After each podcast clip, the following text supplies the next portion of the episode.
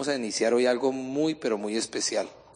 Y, es, y, esta serie es una serie la cual eh, creo que en cierta medida tiene mucho de teológico, tiene mucho de, de lo que es la esencia del Señor y que de pronto parecerá aburridora, espero que no lo sea, pónganle mucha atención, porque esto depende muchas cosas en nuestra vida.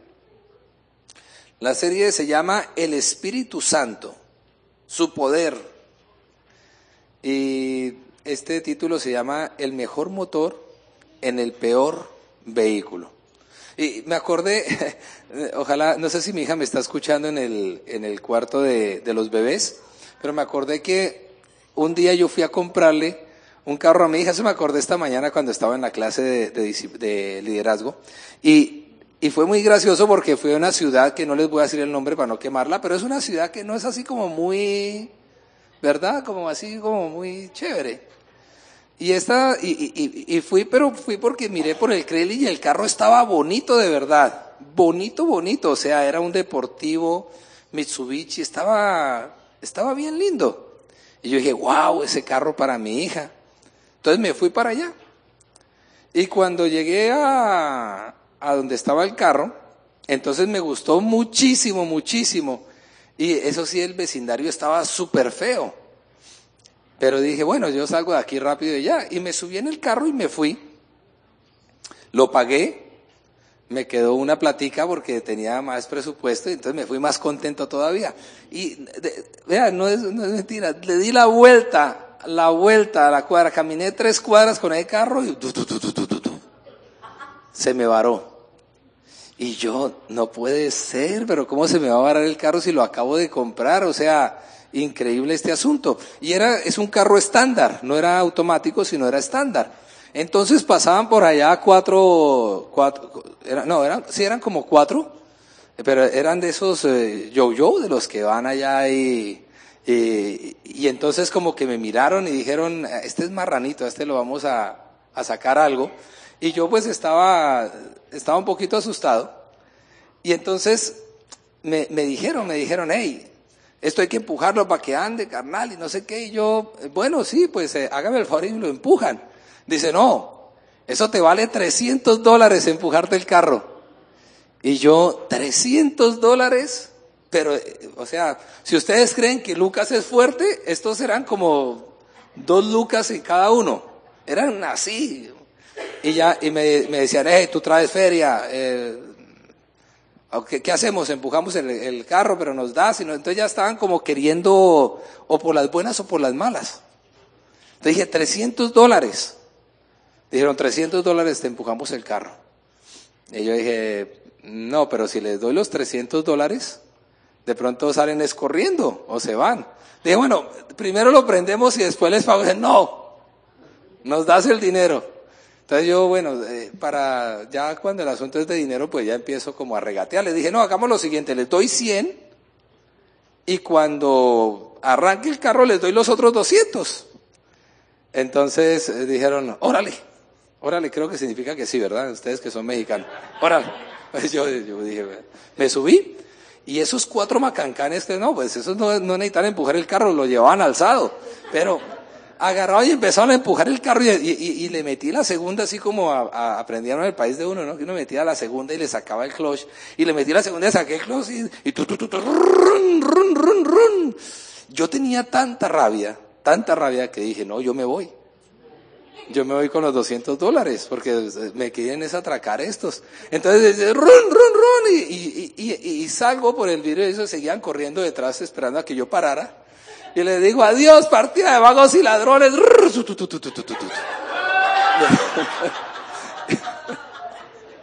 y, y, ahí le dije, ah, ya creyeron que me iba a ir. No, tenga, tenga, les pago. Ahí me quedé con el carro. Pero eso, eso pasa en muchas ocasiones, ¿verdad? Carros muy lujosos y muy bonitos con un motor completamente averiado. Eso pasa en nuestras vidas. Nos vemos muy bien, estamos eh, muy elegantes, eh, muy bien maquilladas las damas, muy bien vestidos los hombres, pero por dentro estamos completamente averiados. Y pasa también lo contrario. En muchas ocasiones no nos vemos tan bien, estamos eh, panzoncitos, estamos, no nos vestimos de la mejor calidad, eh, posiblemente somos más informales, somos más humildes en muchas cosas, pero tenemos un motor muy poderoso en nuestro interior, que es el Espíritu Santo de Dios. ¿Sabe usted que la, la, la cristiandad no se puede medir por nuestra manera de vestir? por nuestra manera de caminar, por el tamaño de la Biblia que llevamos. La cristiandad se mide es por el motor que hay en nuestro interior. ¿Qué tanto empuja, ese motor? ¿Qué tanto ese motor puede hacer el movimiento de nuestras vidas? Y ese motor, según la palabra del Señor, es el Espíritu Santo de Dios. Hay, hay algo muy especial que está en el libro de Zacarías capítulo 4 versículo 6 donde podemos empezar a describir lo que es el Espíritu Santo de Dios. Dice la palabra del Señor, no es con ejército. Nuestro caminar en la vida, nuestra manera de derrotar las cosas en la vida, dice, no es con ejército ni es con fuerza, sino con mi espíritu, ha dicho Jehová de los ejércitos. ¿Sabe que en muchas ocasiones queremos hacer cambiar a la gente por medio de nuestras fuerzas. Hoy sí les agradezco un poquito de agua porque, porque creo que, que otra vez, nosotros no podemos, no podemos estar esperando a que la gente cambie por nuestra imposición, a que la gente cambie por nuestras fuerzas, a que las cosas se hagan porque nosotros mandamos y tenemos autoridad para hacerlo. Estábamos teniendo una clase de liderazgo donde, donde yo les decía a los servidores de la iglesia, les decía, no es, no es a que lo tienes que hacer o te vas para el infierno. Es a que hazlo porque tú amas lo que haces. Es a que es hazlo porque es importante para ti que lo hagas. Con imposición nunca vamos a lograr nada. Y el Espíritu Santo de Dios es aquel que nos ayuda a que no haya imposición, sino convencimiento. Convencimiento de lo que nosotros hacemos en la vida. Efesios 4:3 dice, solícitos en guardar la unidad del Espíritu en el vínculo de la paz.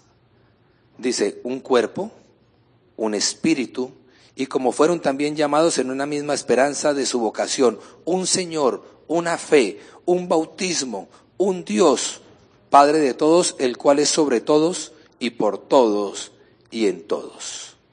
Hay que reconocer la identidad y la presencia del Espíritu Santo de Dios. Estos cinco domingos vamos a entender lo importante. ¿Sabes qué? Hazme un favor, perdóname, eh, súbele un poquito el micrófono y trato de bajarle un poquito más a la voz, o si no, no creo que alcance a terminar. Es conocer su realidad y su presencia. Sin la presencia del Espíritu Santo de Dios, falla todo. ¿Sabe que hay personas que dicen yo solo Dios? Hay otros que dicen yo solo Cristo. Pero hay una realidad que está fundamentada en Dios y es que hay una santísima Trinidad, Padre, Hijo y Espíritu Santo. Y sin uno de ellos no funciona lo demás. Usted dirá, uy, eso me huele a herejía porque hablar de que sin Dios, eh, solamente Dios y que, y, que sin Espíritu Santo no funciona Dios, es que el Espíritu Santo es Dios. Nuestro Señor Jesucristo es Dios. Y cuando nosotros vemos que no hay Espíritu Santo, simple y sencillamente no hay cristiandad. Gracias, hermano. Uy, dos, a falta de uno. Nosotros no predicamos un mensaje. Nos hemos acostumbrado a pensar que estamos aquí en la iglesia porque queremos predicarles un mensaje. Nosotros predicamos a un ser viviente, un ser que está vivo, que es el Espíritu Santo de Dios en nuestro corazón y en nuestras vidas. Todo aquel que abre su corazón y le recibe tiene la potestad de ser hijo de Dios. ¿Quién da eso? ¿Quién da esa potestad? ¿Dios o el Espíritu Santo? porque es el que lo recibe, tiene la potestad de ser hijo de Dios. Y se da cuenta que no solo es la figura de Dios, la figura de Dios sola no es tan combatiente como es el Espíritu Santo con Dios. Porque si usted, si usted mira en el Antiguo Testamento, el Espíritu Santo no estaba en las personas como está ahora. No había presencia del Espíritu Santo. A la persona que, que Dios escogía le mandaba el Espíritu Santo y el Espíritu Santo hacía cosas maravillosas en esa persona. Pero si el Espíritu Santo no estaba ahí, la persona era como cualquier otro mortal.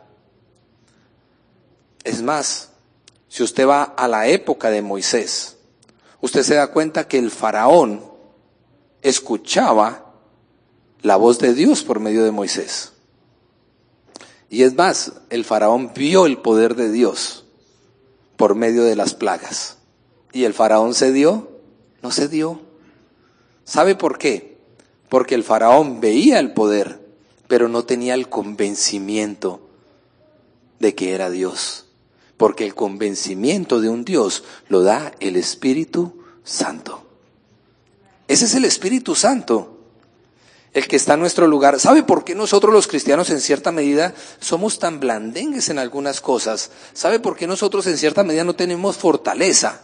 Y a veces nos doblamos tan fácilmente en circunstancias de la vida porque no identificamos quién vive en nuestro interior. No identificamos la fortaleza y el poder del Espíritu Santo de Dios. No solo es Dios, no solamente es la figura de Jesús. Eh, ¿Sabe qué? Usted se pone a analizar la vida de Jesucristo. Y Jesucristo hablaba y hablaba y hablaba de la cruz y la gente ni le entendía. Y era Jesucristo el que estaba ahí. Y la gente escuchaba y se iba. Solamente cuando Jesucristo estaba en el poder del Espíritu Santo de Dios, venía el convencimiento de los hombres. Las multitudes lo vieron predicar y los milagros los vieron también, pero muchos de ellos ni siquiera cambiaron. Ni siquiera sabían lo que estaba pasando, porque el Espíritu Santo aún no estaba en la tierra. ¿Y qué creó a Jesús? ¿Qué creó al Hijo de Dios? Dice Lucas 1, respondiendo el ángel le dijo, el Espíritu Santo vendrá sobre ti y el poder del Altísimo te cubrirá con su sombra. Por eso el santo niño que nacerá será llamado Hijo de Dios. El Espíritu Santo vendrá sobre ti, le dijo el ángel Gabriel a María, para que se hiciera el milagro del nacimiento de Jesús. El Espíritu Santo es muy importante pero nosotros en muchas ocasiones no lo reconocemos y no identificamos la fuerza que hay en nosotros. El Espíritu Santo es el mismo poder de Dios, es la presencia de Dios, es el conocimiento de Dios aquí en la tierra. ¿Sabe, ¿Sabe cuál fue el mayor regalo que nos dio Jesús? El mayor regalo que nos dio Jesús fue el Espíritu Santo de Dios. Por eso Jesús dijo, mire, Jesús fue tan misericordioso con nosotros que no se quedó en la tierra sino que nos dijo, yo subo y les dejo al Espíritu Santo de Dios, que lo llamó como el consolador. Dijo, yo subo, iré a hacer morada para ustedes, pero aquí queda el consolador, el Espíritu Santo de Dios. ¿Usted se imagina que se hubiera quedado Jesús en la tierra? Si usted lee la Biblia, para que no piense que esto no está en la Biblia, si usted lee la Biblia, usted se da cuenta que Jesús siendo Dios no era omnipotente, ni era omnipresente. Jesús siempre hablaba con el Padre y muchas de las cosas que hizo la palabra específica lo hacía bajo el poder del Espíritu Santo. Por eso Jesús era hombre, era humano y era Dios. Su humanidad era bajo el poder de un humano, pero era Dios bajo el poder del Espíritu Santo. Y por esa razón usted puede mirar que, que, que Jesús no estaba en todos lados. Si Jesús se hubiera quedado, pues Jesús estaría en Jerusalén, en lugar del Espíritu Santo. Y a nosotros nos tocaría ir a Jerusalén a hablar con Jesús. Y el pasaje está caro. Y nos tocaría llegar a Jerusalén. Y usted se imagina a todos los cristianos queriendo hablar con Jesús en Jerusalén. Esa fila. Peor que un concierto para de Justin Bieber. No, ya hay uno más famoso, ¿cómo se llama? El, el actual, HD no sé qué cosa me dijeron el otro día. ¿Cómo? No, hija, bien, mi amor. Gracias, hija mía, que no sepas de esas cosas carnales. Puro Marcos Witt. Eh, pero, ¿se imagina usted lo que sería poder tener una comunicación con Jesús en la tierra? Ir a Jerusalén y, y que usted estuviera en una fila de no sé cuánto tiempo y que llegara y se encontrara frente, frente con Jesús y, le dijera dos minutos de su vida, de lo que usted siente, de lo que usted quiere, y bueno, el siguiente no alcanzó, lo sentimos. Así sería la presencia de Jesús en la actualidad. Y Jesús lo sabía, porque él dice, yo, yo siendo al cielo, pero aquí queda el Espíritu Santo de Dios. Y usted se imagina uno con Jesús, con lo que a mí me gusta hablar, y dos minutos para hablar con Jesús. Sería muy difícil y sería muy duro, mi vida sería un desastre. No tendría la oportunidad de tener una relación continua con Jesucristo. De por sí que les quiero confesar algo, cuando yo era niño, yo hablaba mucho, yo hablaba tanto, que mi papá, mi papá era muy, muy, muy sabio para callarme y todo lo demás. Mi papá decía, decía, mi hijo, porque yo era papá, venga, ven a hablar al papá, papá, y mi papá decía, yo es que tengo mareo, es que me está hablando este muchacho. Y yo háblele y háblele de una cosa a otra. Entonces mi papá me dijo una vez, mi hijo, ¿sabes qué? No me hables tanto porque un hombre no puede hablar más de 20 mil palabras al mes. Y yo cuántas llevaba, ya llevas muchas, hijo. Y entonces ya, yo bueno, yo empezaba a hablar normal y ya cuando era día 20 más o menos, mi papá me decía, ya llevas 18 mil. Te quedan dos mil para 10 días. Entonces yo ya como que me callaba y empezaba a, ¿no es cierto? y, entonces era la manera en la cual él me tenía callado. Mi, papá era, muy inteligente conmigo, aunque a mí me gustaba mucho eh, salir a comer helado como todo niño. Entonces él me metió el cuento que el, carro de paletas cuando sonaba era porque estaba indicando que ya se le habían acabado las paletas. entonces, entonces papá, el carro de paletas está sonando. Sí, mi hijo, ya se le acabaron. Entonces, ¿qué hago? Dice, no, pues asómate a la ventana de vez en cuando y si lo ves pasar sin que haga ruido me avisas. Y pues claro, el carro nunca pasaba. Yo no sé cómo no me frustré con todas esas cosas. así sería, así sería Jesucristo, sería limitado, sería limitado, porque tendría que atendernos persona a persona. Pero el Señor en su, en su infinita sabiduría hizo algo maravilloso con el Espíritu Santo de Dios dice la palabra del Señor, antes de la tentación de Jesús. Dice Jesús lleno del Espíritu Santo. ¿Sabe usted por qué Jesús fue a, aguantar una tentación con el diablo? 40 días y 40 noches sin comer.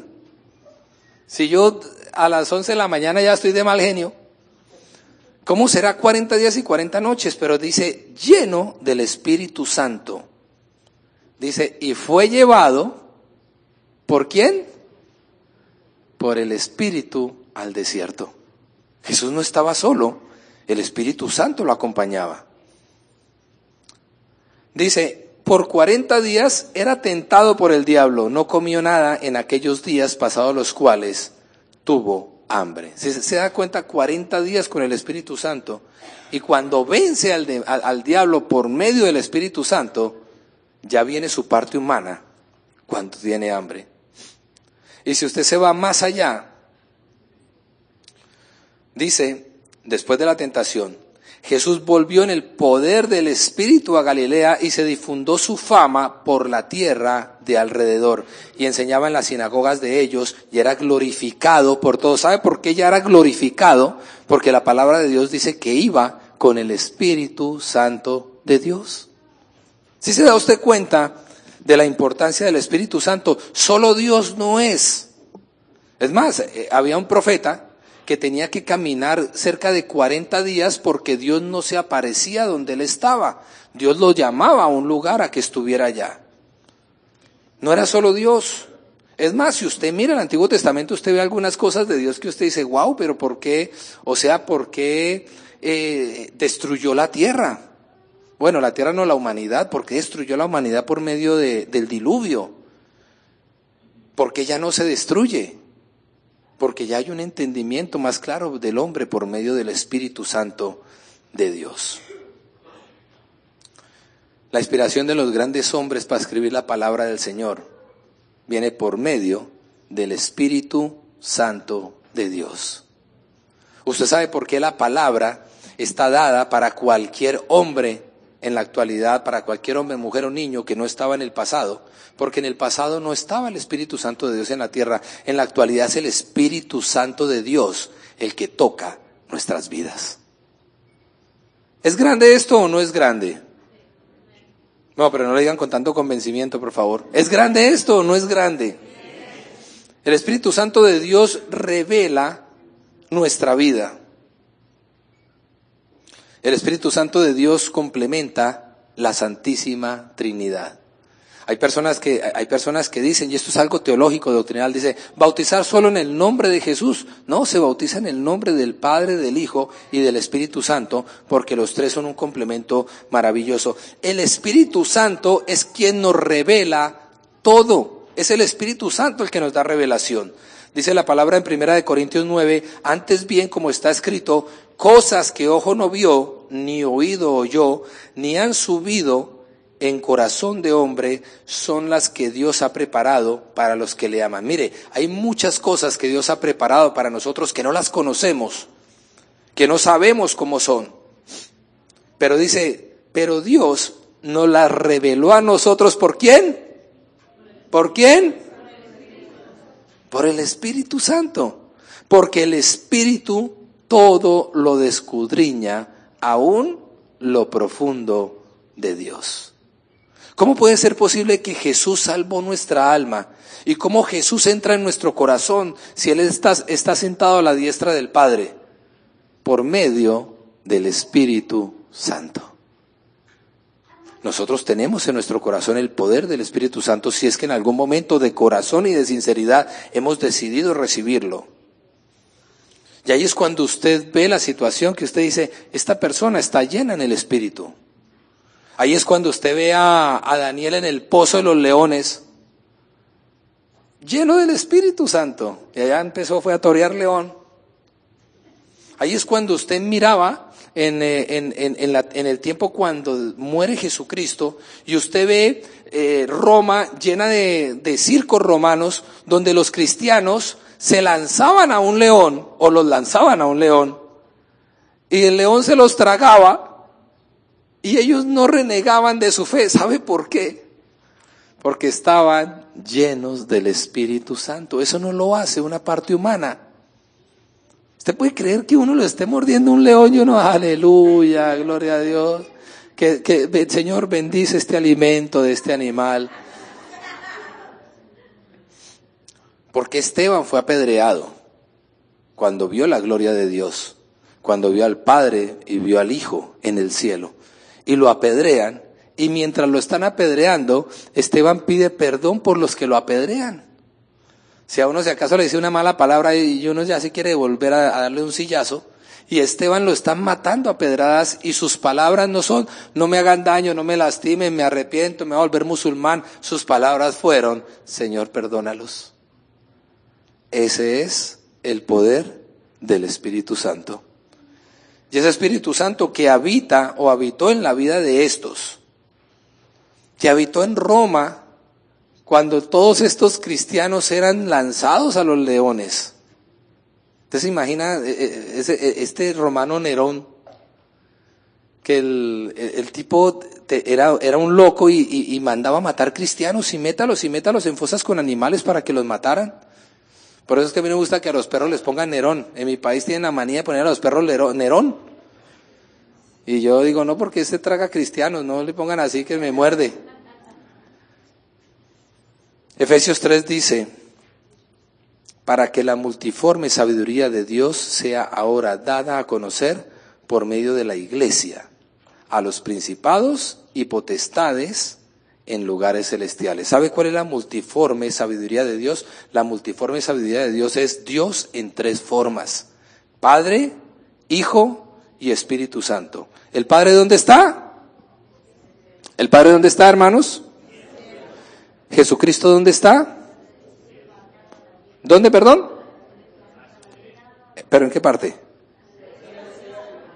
Eh, yo no les quiero soplar, pero ¿en qué parte? Ahora dicen en el techo. ¿Dónde está el Espíritu Santo? En nuestros corazones, ¿verdad? En todas partes de la tierra, donde lo queramos recibir. Él es el que escudriña, Él es el que revela, Él es el que muestra. Entonces, ¿sabe quién es el Espíritu Santo? El Espíritu Santo es Jesús sin límites. Cuando Jesús venía hecho un hombre, Jesús era limitado porque era, era hombre y era Dios.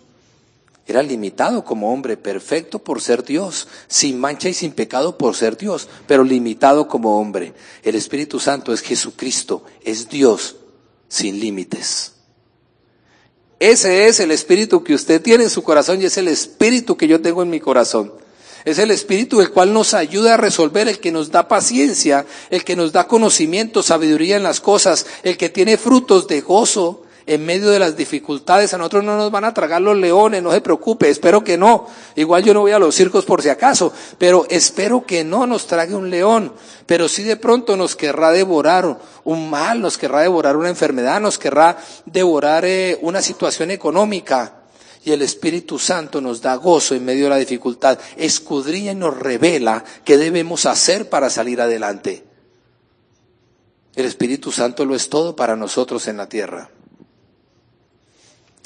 ¿Sabe qué? Jesús no vive, Jesús es la vida. La, la, gente dice, Cristo vive. No, Cristo no es que viva, Cristo es la vida. Sin Cristo no hay vida eterna. Jesús no existe, Jesús es la existencia del ser humano.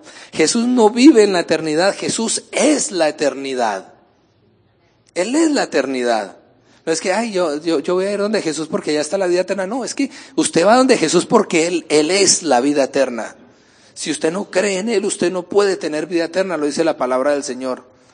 La tumba no tenía a Jesús, Jesús tenía la tumba.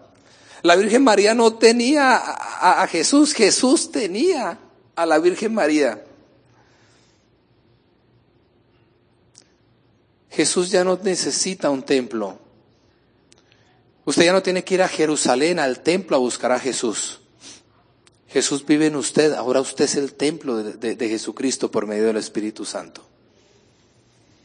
Dentro de nosotros está el poder más grande que tiene el universo. Es lo más grande que tiene, lo que pasa es que no lo identificamos. Lo es todo.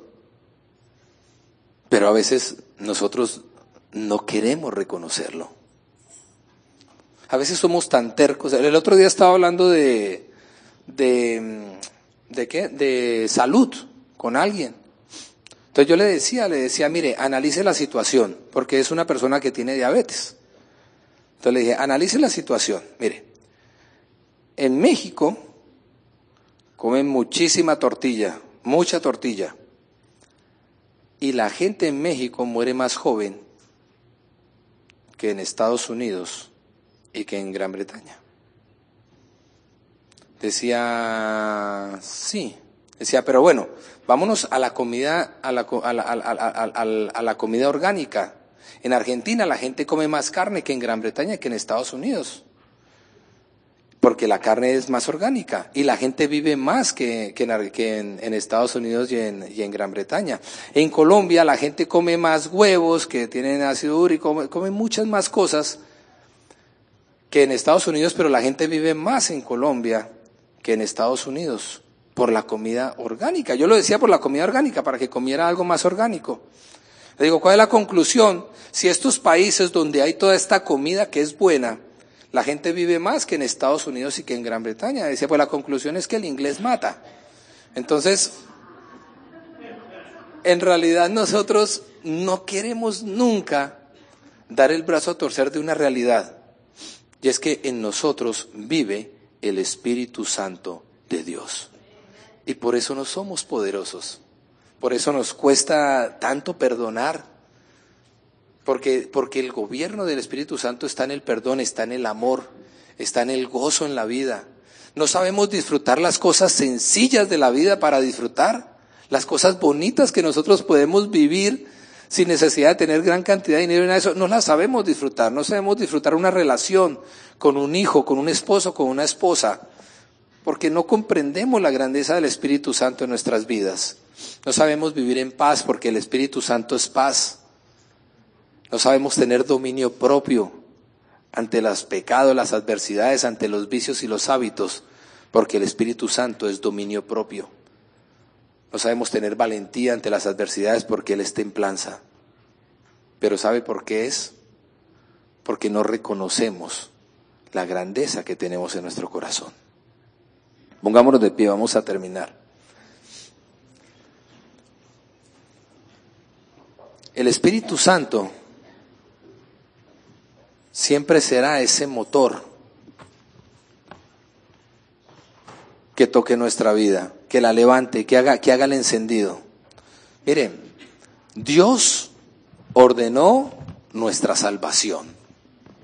Dios ordenó que fuéramos salvos. Ese es su deseo como Dios. Quiero que mis hijos sean salvos. Jesús hizo el sacrificio de la salvación.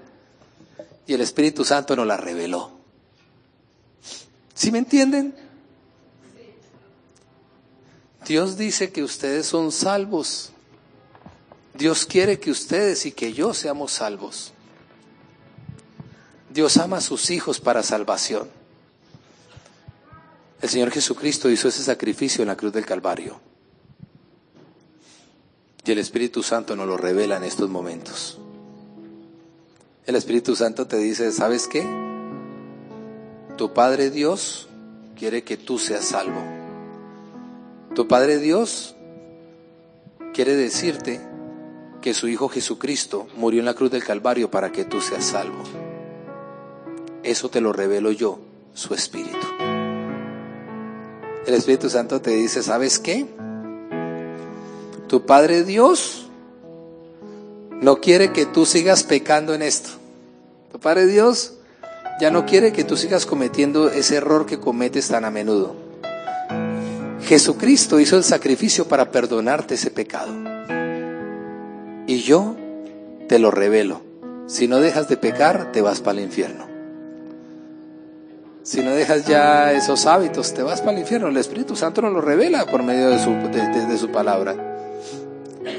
¿Sabe usted quién hizo la palabra del Señor?